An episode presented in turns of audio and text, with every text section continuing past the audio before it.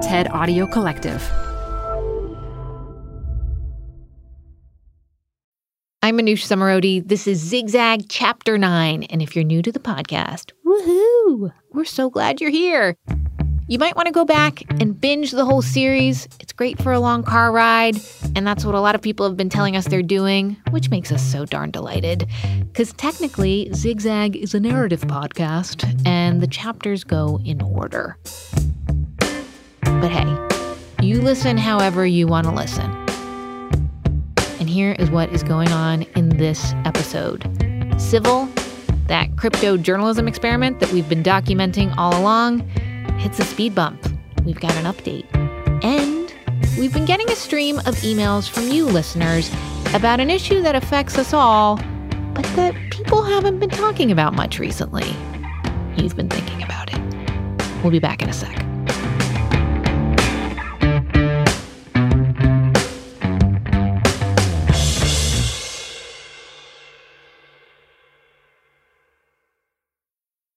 Canva presents Unexplained Appearances. It was an ordinary workday until. That presentation appeared out of thin air. Also, it's eerily on brand.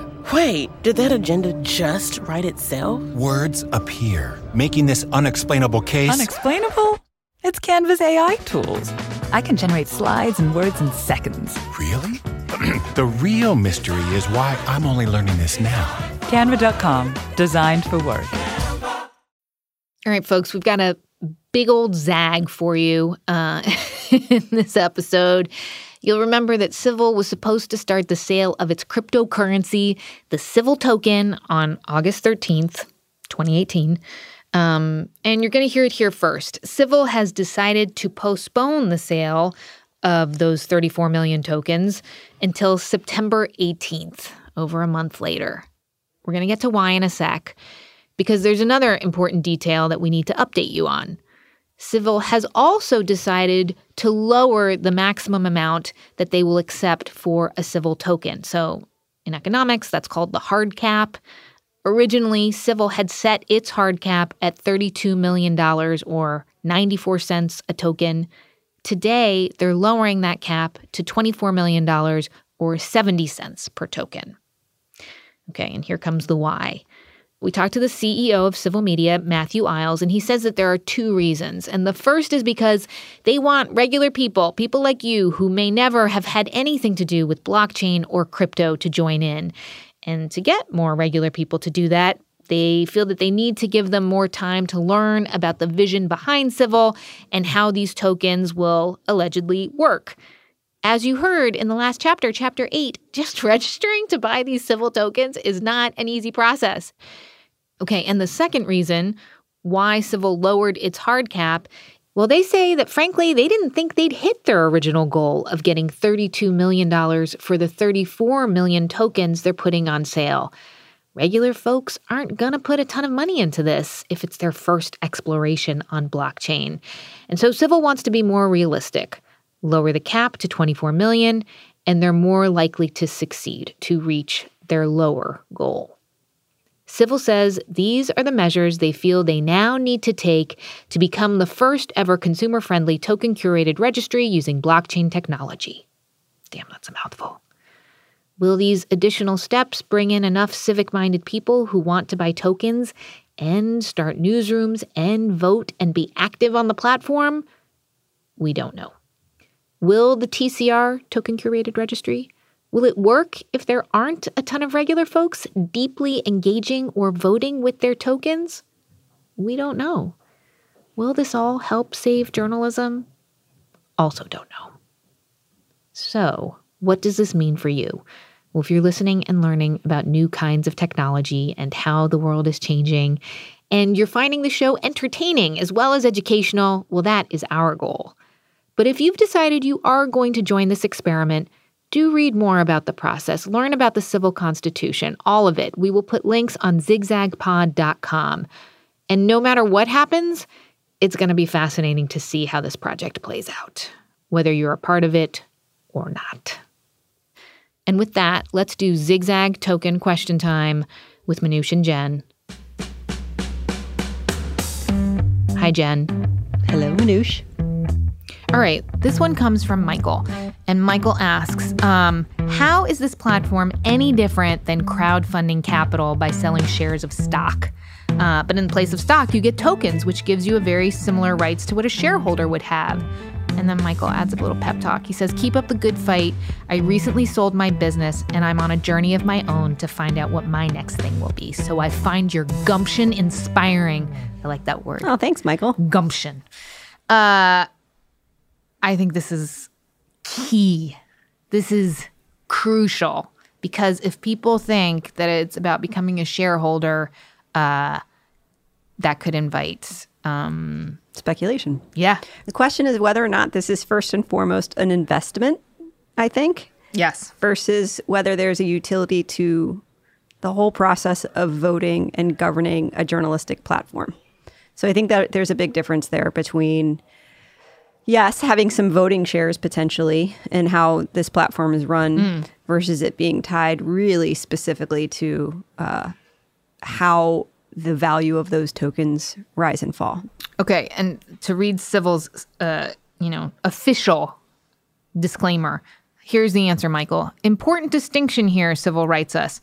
We're explicitly seeking consumers and users who want to purchase tokens to participate in the network, to play the civil game in more plain English. Possessing tokens will incentivize you to make rational decisions that promote the network's growth and ensure a high quality filter is maintained. But we're selling Civil as a consumer token, meaning we are explicitly seeking to avoid selling this to investors or speculators, and we reserve the right to screen those who do fit that bill out of the purchasing process. People, I love this part. This is Matt Coolidge from Civil writing this. People may roll their eyes when we talk about the importance of being staked into the network via Civil tokens, but it really will make a tremendous difference in their willingness to act. Um, for example, to apply to launch a newsroom or challenge questionable newsrooms or vote on challenges or propose amendments to the Constitution, etc. And then Matt says actually that he had an interesting back and forth with um, someone I love this. on these lines earlier, and he came back with a quote which I think totally sums up the incentive angle. He writes, uh, "This is a, a quote from Goethe."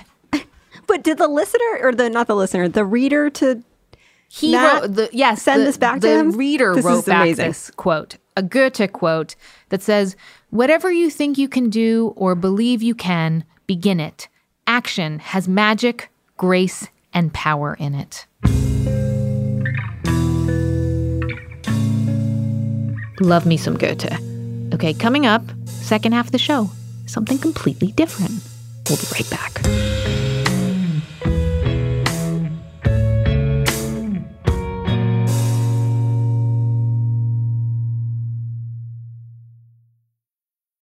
It's Zigzag. We're back. Uh, something sort of token related, but in a very different way. It's another Zigzag topic that we haven't really mentioned in the last couple episodes women. I just kind of wanted to take a moment to mark that it's been about nine months since the Me Too movement sparked. Nine months. That is, of course, a lovely symbolic amount of time for us human beings. And every month or so, there's another headline, most recently about Les Moonves and CBS. But frankly, the Me Too thing has not really been top of mind for most people these days. That's what folks on a hot day in New York told our intern Jordan. Um, not at all. It seems to have died down once, uh, whatever that guy's name is again. Harvey Weinstein? That's correct. I read something recently, but I forgot it. Uh, I haven't heard about a lot of it in the last month. Um, it was more around, was it the Grammys or the Emmys? A, a lot less so. I mean, it's you know, it's crisis replaced by crisis. Okay, so maybe most people haven't been thinking about Me Too most of the time. But for sure, Jen and I have. And so have many of you, you've told us. Just like us, for many of you, it wasn't necessarily that you had directly experienced an incident of sexual harassment or assault. It's that the Me Too moment was kind of an awakening for you. It was something that you felt forced you to make a change in your life or a choice. It changed the way you saw your world and it forced you to act. Here's what you've said. Three and a half months ago, I quit my job. I quit my job, a stable job, basically for the same reasons that you quit yours. The job I had before was a total boys' club. I've decided to go and start my own business. It was high time I left to start my own thing. It really kind of shook my foundations when you start to realize, like, oh man, like these people around me who are imbued with some sense of authority and expertise, you know, maybe they come by it honestly, but also so do I. We have heard from all kinds of women journalists, yes, but also lawyers, psychologists, professors, startup folks, women in tech, women in health, an ecologist trying to get into artificial intelligence, a deep sea fisherwoman starting her own company, women right out of school, women in their 70s and 80s, those who left their jobs last week, those who jumped a decade ago. And what did they all have in common? Raw honesty. Not one woman has told us that it's been easy. Hearing that first episode of yours, I recognized my own energy, my own positivity, and my own confidence. But that confidence has kind of started to break down. Two months in, and I feel like I've been tossed off a burning train, and now I'm alone in the wilderness. In part, what I'm going through is struggling with how to be a good wife while also being the primary breadwinner. It's just really scary and uh, it feels like something I need to do. Weak. That is what you get called when you're a woman and you show vulnerability. It's never going to be the same for women starting businesses. These systems are so hard to get into if you've not grown up for generations with access to them. Zigzag is an appropriate way to put it it's an exciting and bumpy road for sure. So, from one tired mom to two other tired moms, thank you and keep fighting the good fight, and I will too. These emails have made us cry more than once. We are so grateful for your compassion, your kindness, your advice. And I just want to read you one email that made us particularly weepy. Dear Jen and Manoush, since you two have been willing to be so transparent and vulnerable about your experience into startup blockchain women entrepreneur land, I thought I'd join what I imagine are countless listeners in doing the same for you about the listener experience. I was excited to find Zigzag because I was wondering what was going on with Note to Self, that was our previous podcast, which had taught me so much and captured my loyalty. I thought Zigzag would just be Note to Self under a different name, and I realized pretty quickly that I was mistaken. I'm struggling to find the right words to explain what I mean here. It's not just that the tech focus was somewhat different and that there was more behind the scenes information about how and why the podcast had come to exist. It was that I felt almost scared listening to Zigzag. I know you two are thinking, what's so scary about Jen and Manoush? But I was scared for you two. You were and are being so raw, open, and vulnerable. And you were letting all the men in the tech and startup world hear you be that way. And I felt so worried that if you had setbacks, there would be a whole Reddit army of asshole men going their own way, ready to tear you to shreds, and that they would somehow find a way to use anything that might happen to you to tear all women to shreds. That hasn't happened yet, by the way, I'm happy to say. But it was also more than that. I realized that by episode two, what was really scaring me was this.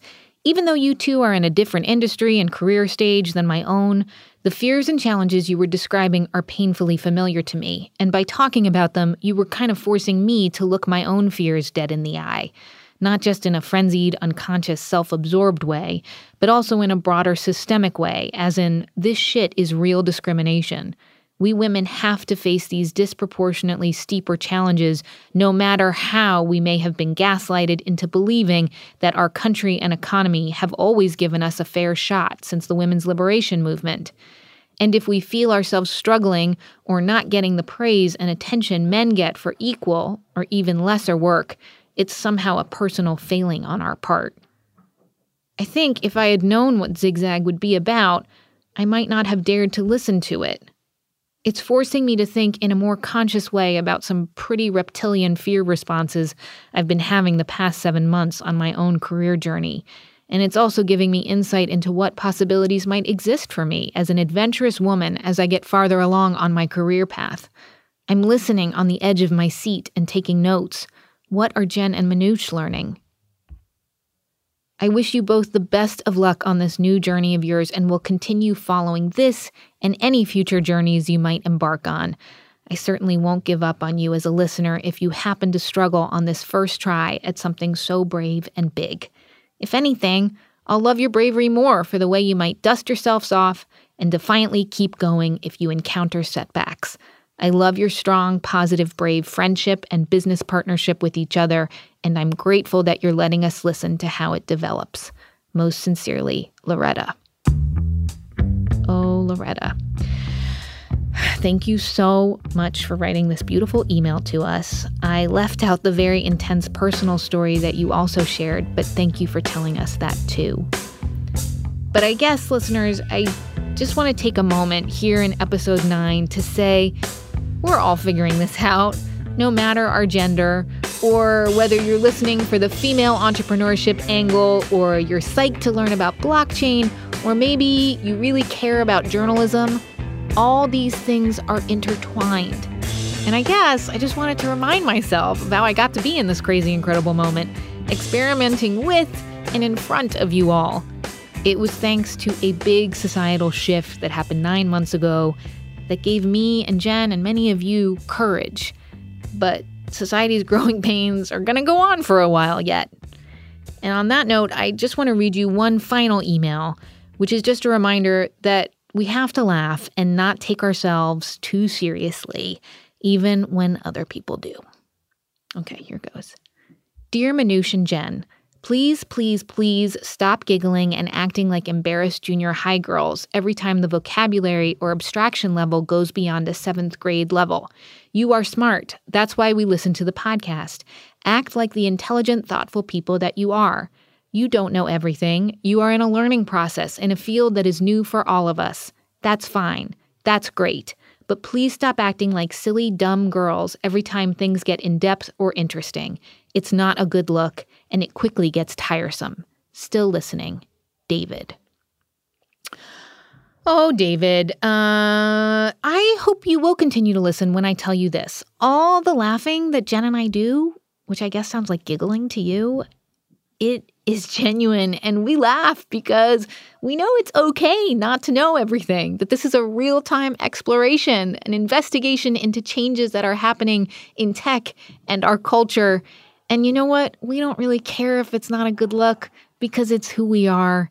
And I'm sorry if you find that tiresome, but I, I really do hope you will keep listening and get used to what strong, intelligent women sometimes sound like. We're being real. And maybe you just haven't heard women in such an up close and transparent, authentic way before. I used the word authentic. I'm sorry about that. I think that the show's new tagline might need to be zigzag. Come for the crypto, stay for the female empowerment.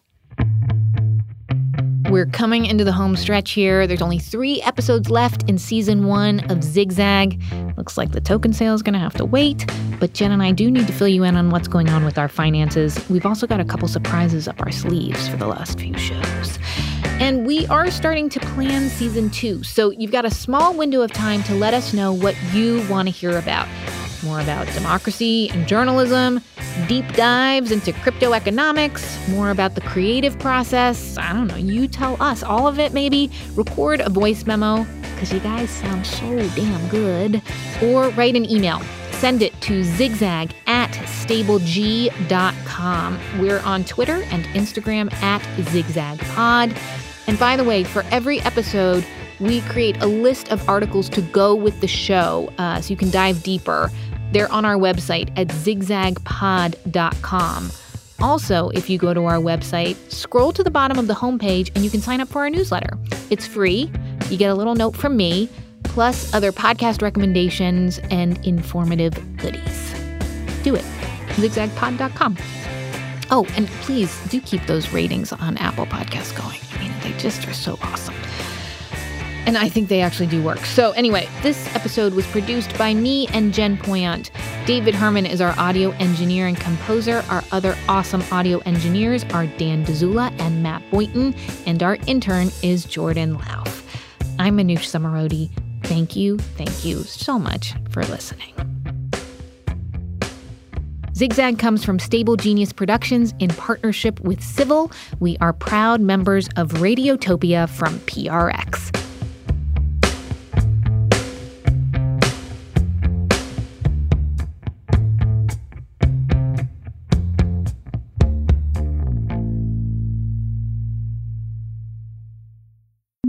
Okay, and so that means it's zigzag token question time with Manoush and Jen. Hello, Jen. Sorry. There's our kicker. Ah. uh... PRX.